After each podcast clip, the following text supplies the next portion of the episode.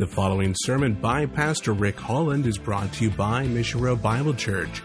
For more information, visit missionroadbiblechurch.com. Open your Bibles to Romans chapter 2. Romans chapter 2.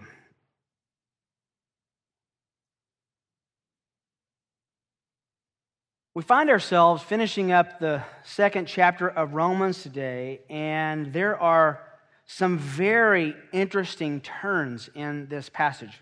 Let's just set it in our mind from the beginning. Romans chapter 2, beginning in verse 25 through the end of the chapter. Paul says, For indeed, circumcision is of value if you practice the law. But if you are a transgressor of the law, your circumcision has become uncircumcision. So, if the uncircumcision, uncircumcised man keeps the requirements of the law, will not his uncircumcision be regarded as circumcision? And he who is physically uncircumcised, if he keeps the law, will not he judge you who, through having the letter of the law, who through the letter of the law, having the letter of the law, and circumcision, are a transgressor of the law?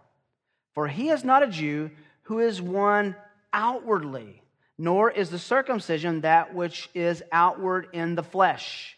But he is a Jew who is one inwardly.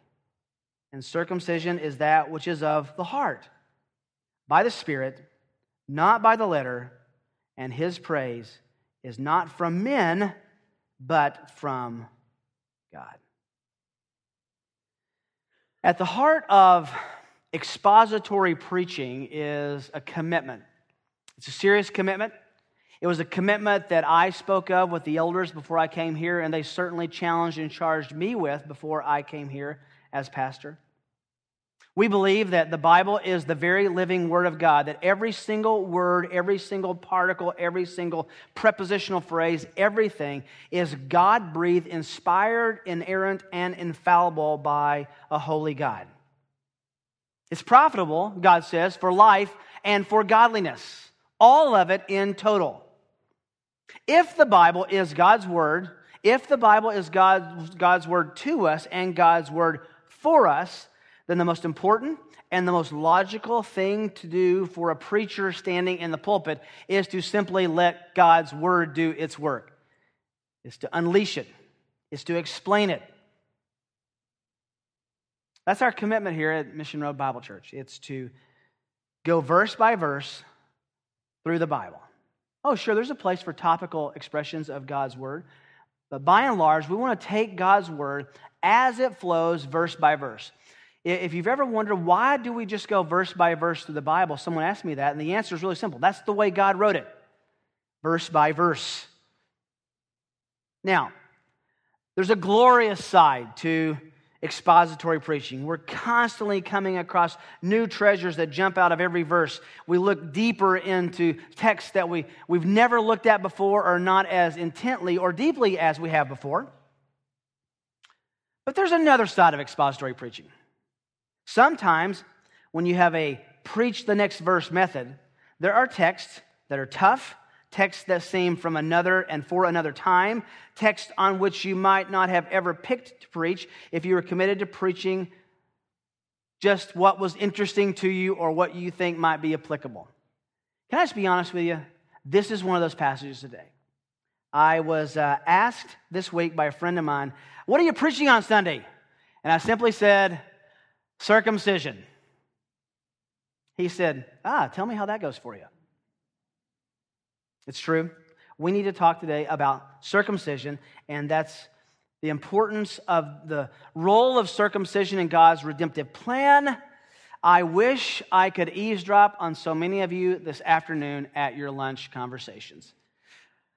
I'm going to try to be as appropriate as possible, but you may have some questions to talk about with your kids that I'm going to let you guys do. God picked this, I didn't pick it. Now, I do believe that this, this passage has volcanic uh, impact in our life. It is a massive uh, turn in Paul's argument as he moves through the text. But it does force us to deal with circumcision and the reality of it. And the reason is Paul's very graphic in this passage to talk about a circumcision that's of the flesh and a circumcision that's of the heart. And we have to understand the, the nuances and the differences of others. So let's dive in together as appropriately as possible. Can we? Circumcision, very simply, is the removal of the foreskin of the male reproductive organ. God chose this action, God chose this ritual, God initiated this rite as a sign and a symbol and a representation of his covenant promise with his people, the promise he made to Abraham. The first mention of circumcision in the Bible is when God instructed Abraham to circumcise every male child in his, child in his household, including his servants, and that's in Genesis 17 10. God said, I'm going to choose you doing this to show what my promise means to you. Now, if you're like me, you have to say, Really? Why is that? Now, ultimately, the answer is God chose it. But you need to understand a little bit about what was happening in the ancient Near East there were multiple cultures that were constantly in collision, multiple cultures that were fighting for their identity. The Jews and Israel would be one of those fighting for its own identity before God. And God chose this ritual and this rite and this surgical procedure as a very clear and a very graphic and a very poignant defense of his love and covenant relationship with his people. You say, why?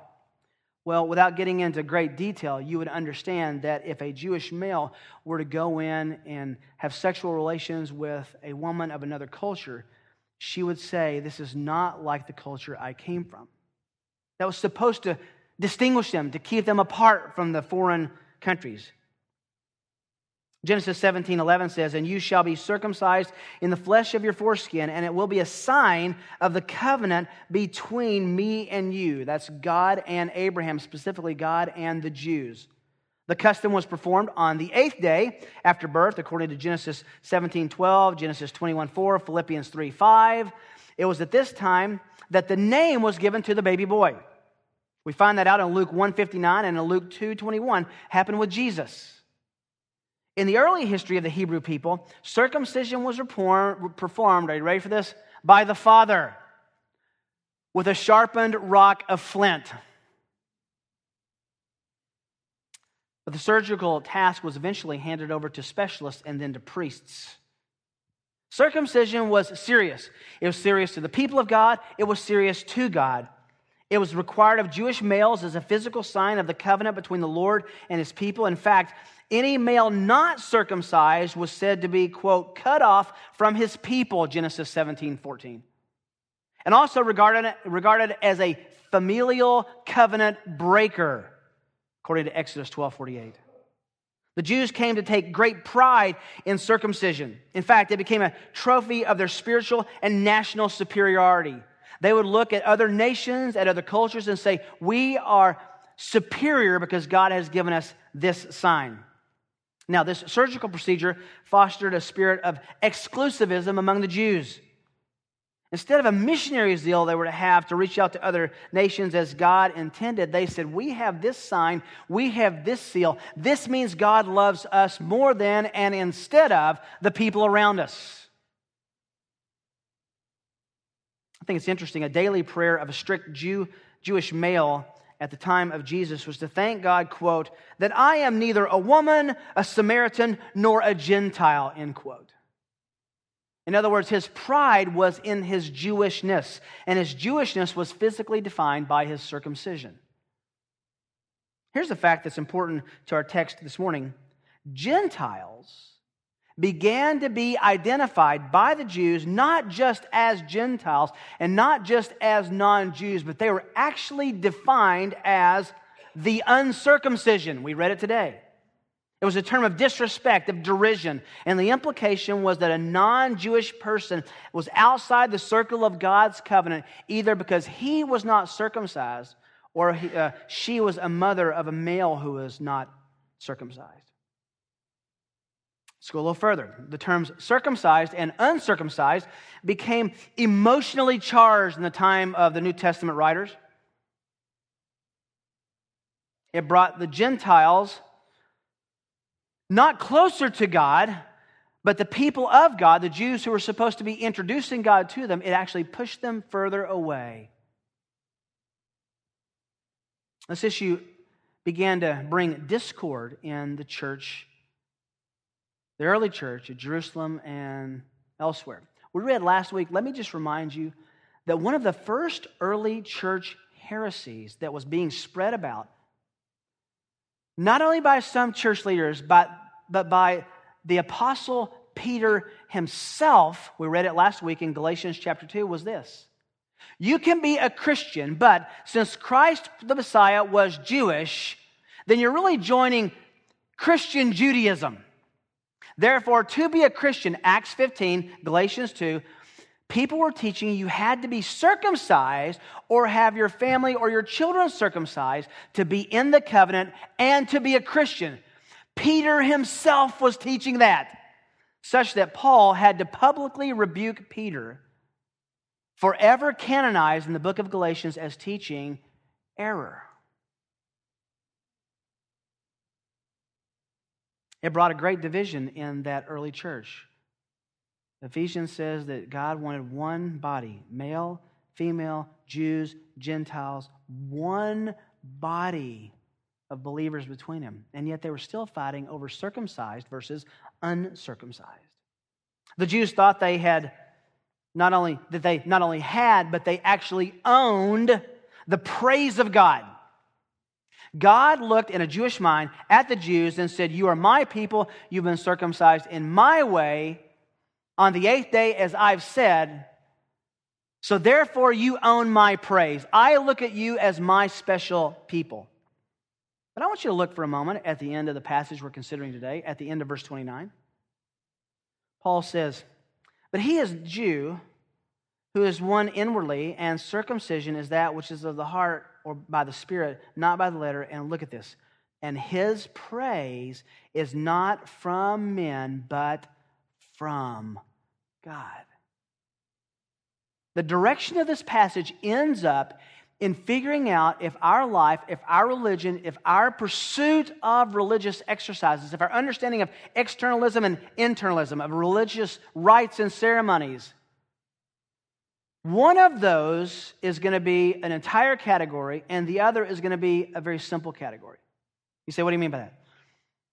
One pursuit of religion is going to solicit the praise of men.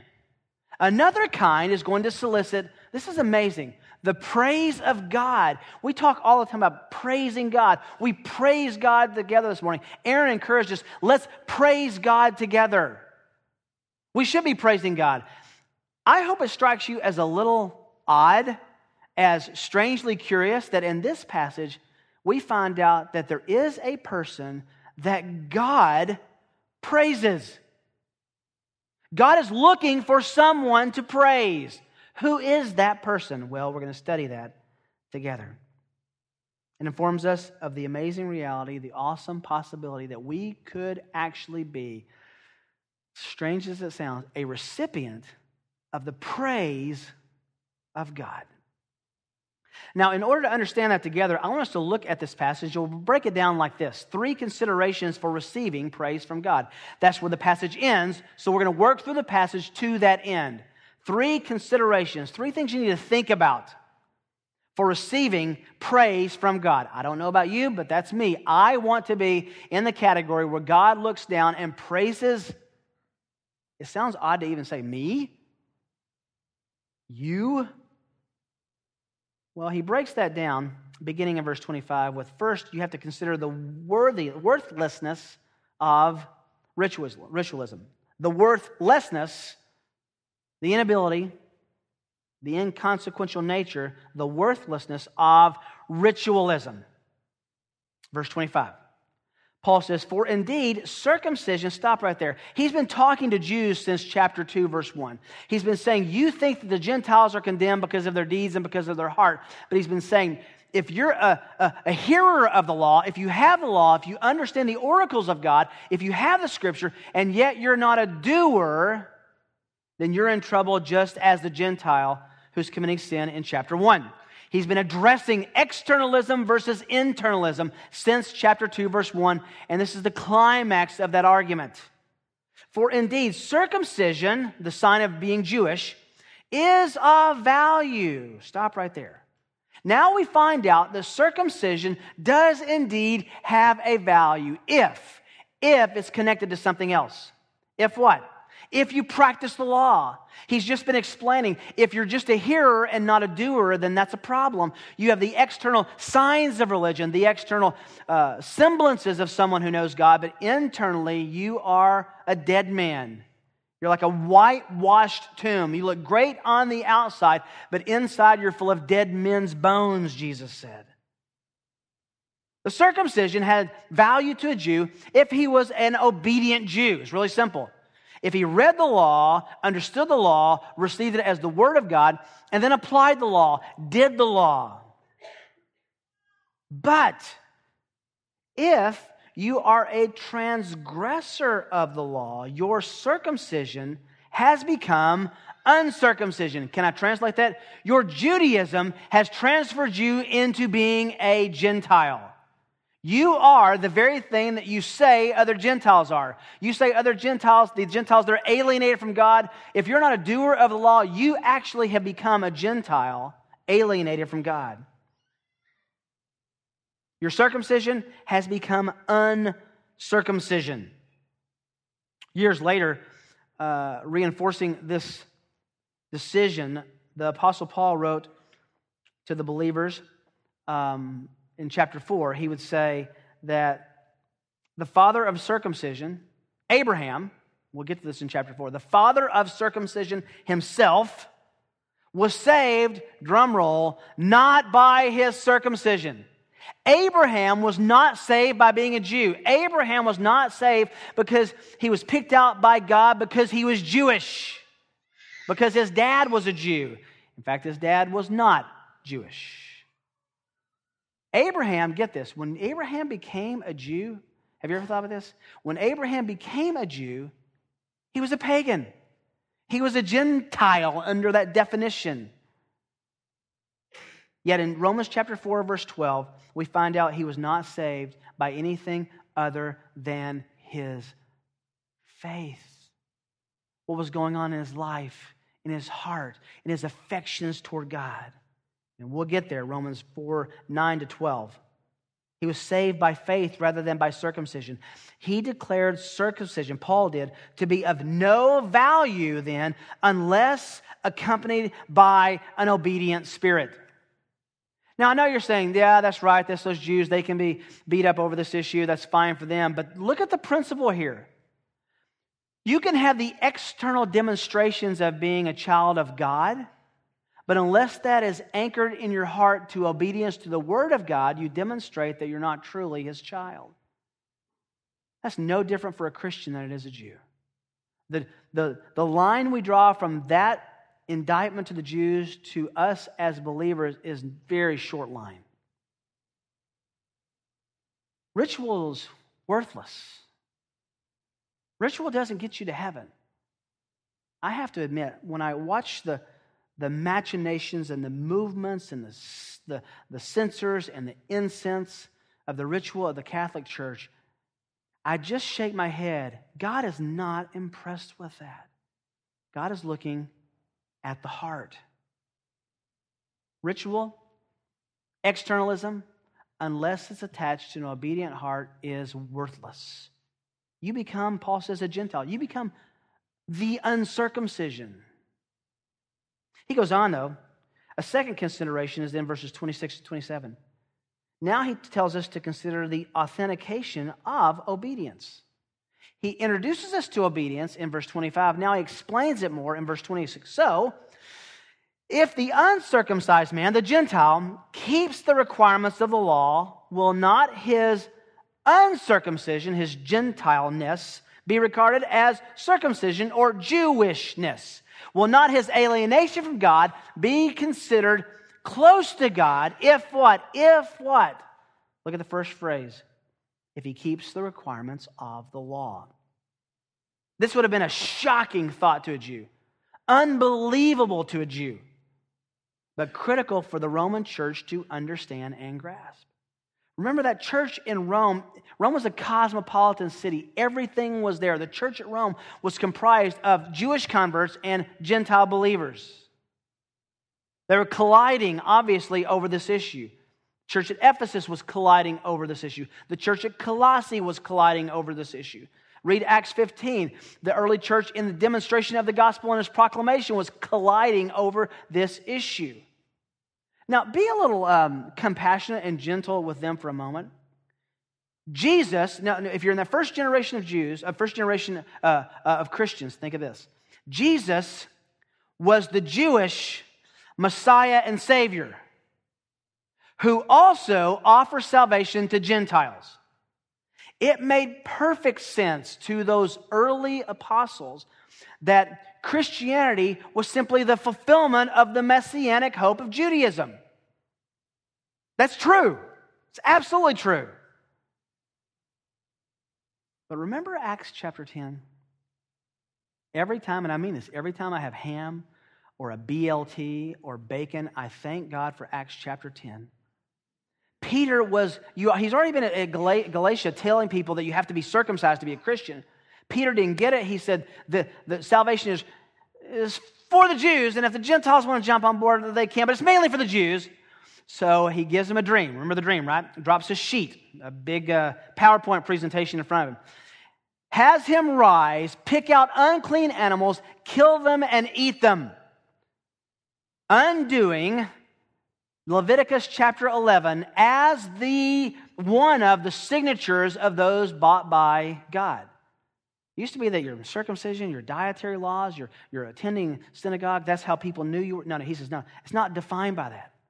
It was also a symbol of, not, not only was it teaching you that you can now eat anything, all things are clean to you, but it was also a symbol that God has opened the floodgate of salvation not just toward the Jews, but also toward Gentiles.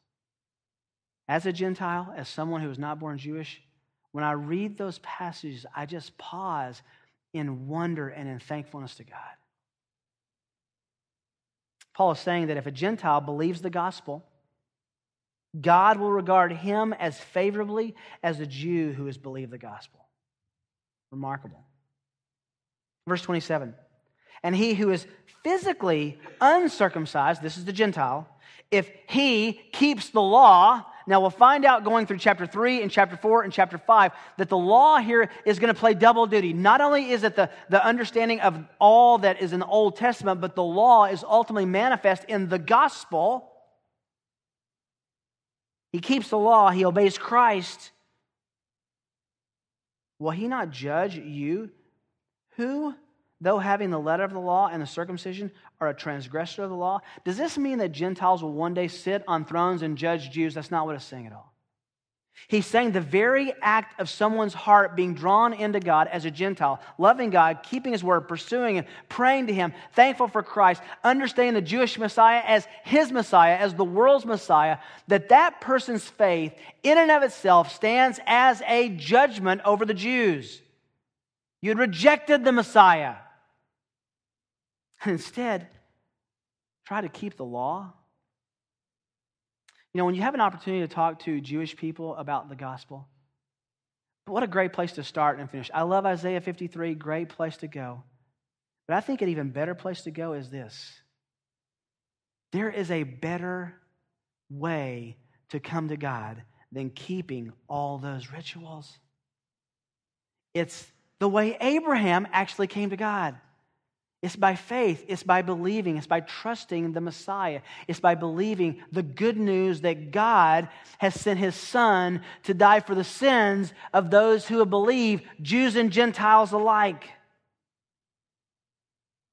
Look back at the text. They have the letter of the law, and not only did they have the letter of the law, they had the Mishnah, they had the Talmud, they, have, uh, they had other writings that actually said, you know, the law is not enough in reality, what they were saying was, we can't do all that, though. So, so they created laws that they could easily keep, which would make them look like they were obedient to God. How, how many steps can you take away from your house on the Sabbath? What can you eat and not eat? That was external to Leviticus 11 and the dietary laws.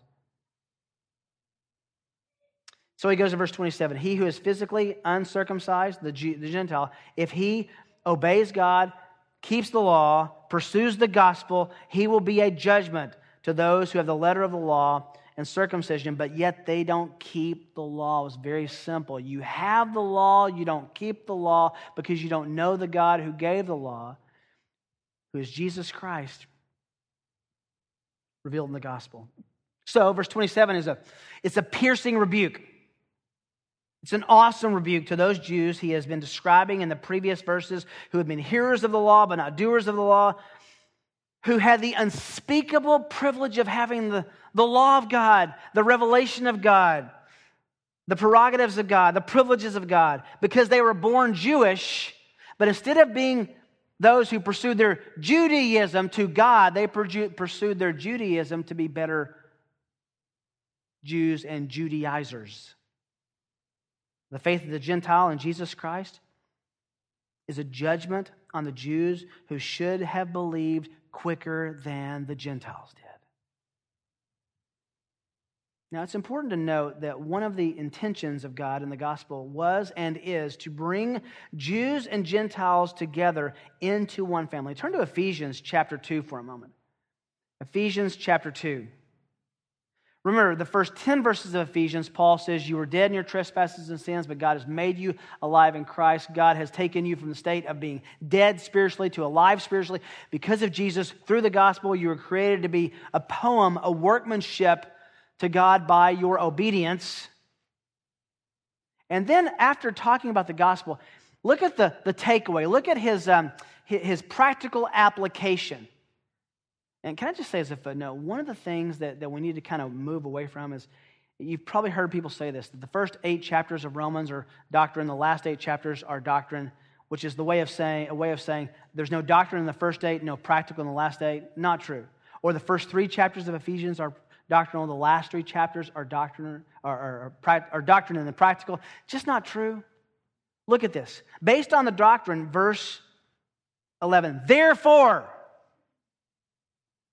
Remember, there's practical application, that you, formerly, you, the Gentiles in the flesh, that means the uncircumcised, who are called, here we find it again, the uncircumcised, I love this, by the so called circumcision. Hear his sarcasm in there? Which is performed in the flesh by human hands. Remember that you were at that time separate from Christ, excluded from the commonwealth of Israel and strangers to the covenants of promise, having no hope and without God in the world. That was the state of Gentiles.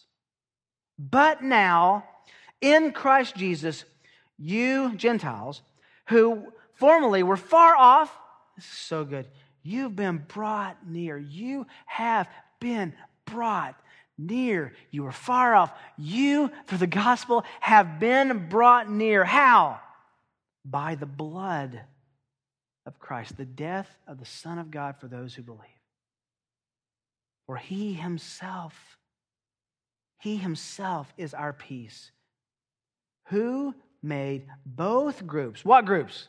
Circumcised, uncircumcised, Jews, Gentiles, both groups into one and broke down the barrier of the dividing wall by abolishing in his flesh the enmity, the enemy nature between Jews and Gentiles, which is the law of the commandments contained in the ordinances, so that he himself, in he himself, he might make the two into one, a new man, thus establishing peace this is peace of God, but you understand this is peace between Jews and Gentiles, peace between people of opposite affections and backgrounds in the church.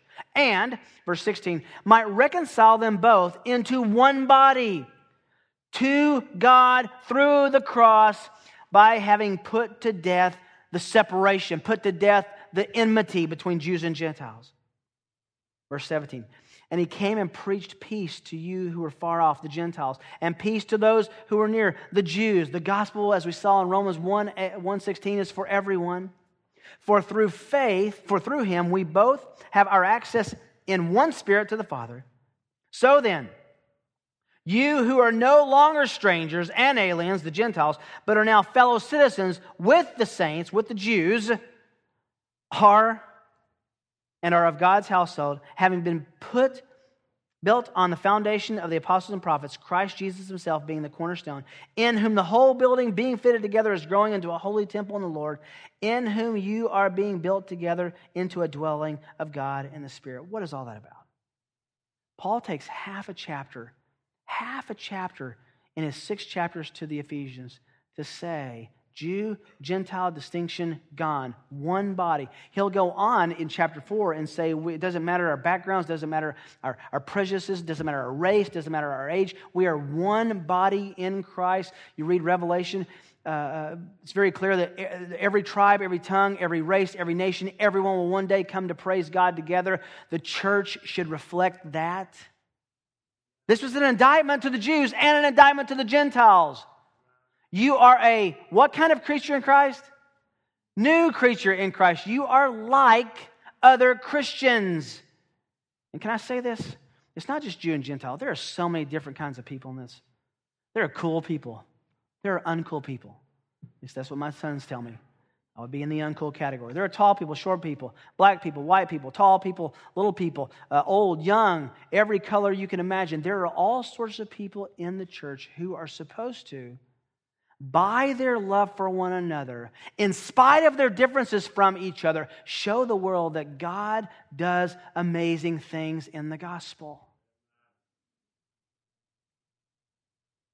Back to verse 27. So what's the what's the distinguishing feature? As Jews and Gentiles, what makes them one? Their obedience to the gospel. That's the point. Their obedience to God, as we'll see in the chapter 3 and 4, which is represented in the good news of God. Well, finally, there's a third consideration for receiving praise from God it's the priority of the heart. The priority of the heart. You had to know this was coming from all he said in these first 27 verses. The priority of the heart. Verse 28 For he is not a Jew who is one outwardly. Ouch, that was a stinging rebuke for the Jews.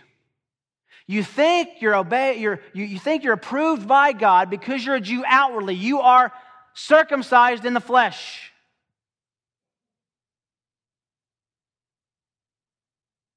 Nor is circumcision that which is outward in the flesh. Now, watch this. There is a significant contrast between verses 28 and 29. It's clearly seen by two words outwardly and inwardly. Notice this. For he is not a Jew who is one outwardly, nor is circumcision that which is outward in the flesh, but he is a Jew who is one what? Inwardly. And circumcision is that which is of the heart. Very clear distinction from physical, surgical circumcision to something that happens spiritually in your heart. By the Spirit, Paul said to Ephesians, not made with hands not by the letter, not by legalism. And this man, this person who has a circumcised heart, his praise is not from men, but from God. Moses and the prophets used the term circumcised as a symbol for purity, a symbol for readiness to hear, a symbol for readiness to obey, a, a, a term of being favored by God. Through Moses, the Lord challenged the Israelites to submit to the circumcision, though, not just of the flesh.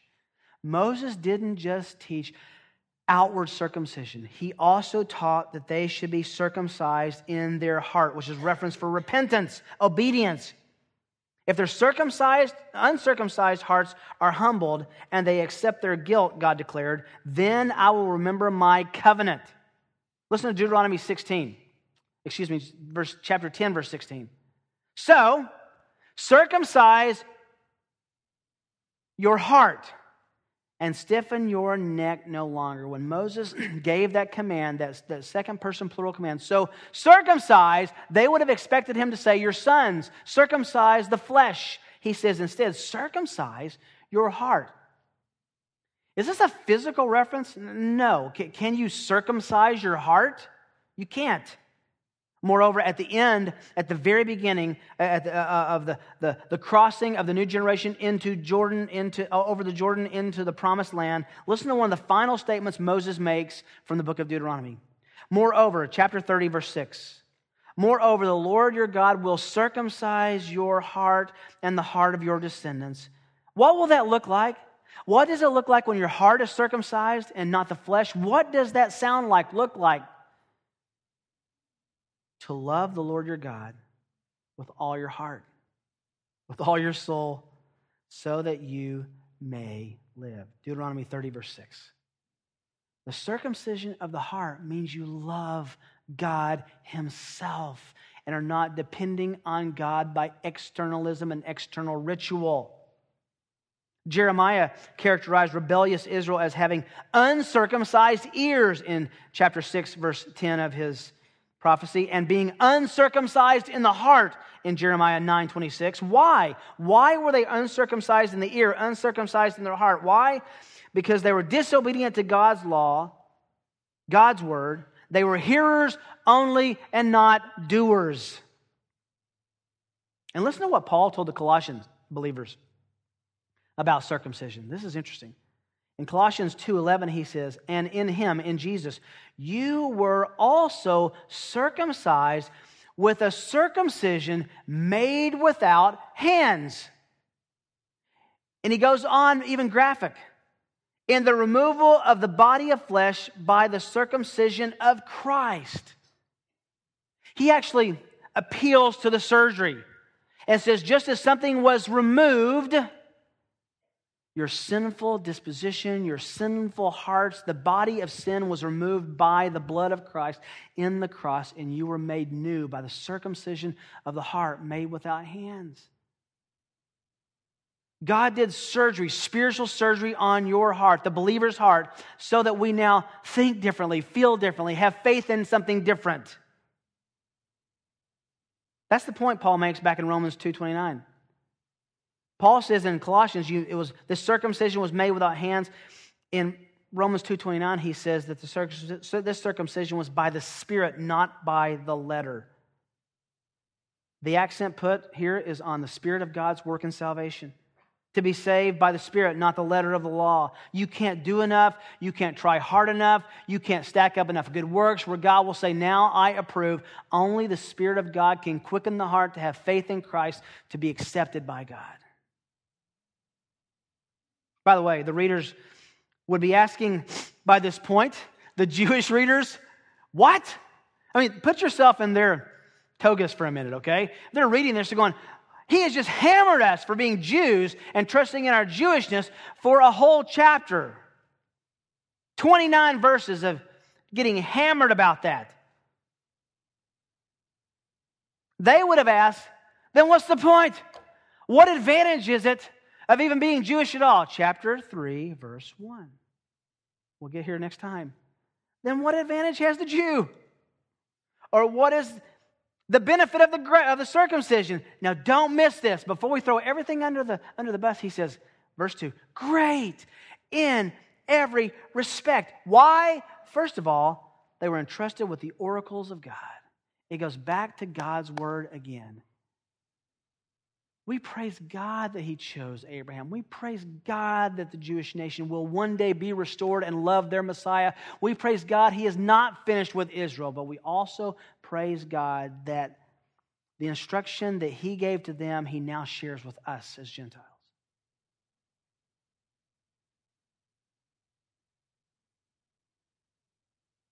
Where does this all go? Where's it land? Where does it lead? Look at the last phrase. And his praise is not from men, but from God. Now, he, at this final little wrap up of this confrontation of the Jew, he identifies the entire trajectory, the entire direction, the entire goal of unsaved Judaism. It was all done to be praised by who? Others, by men, to show using religion, using public standing in religious formats and in forums so that people look at you and say, ah, he, she is spiritual. the fear of man, the glory of man, a desire to be admired by and adored by and praised by men.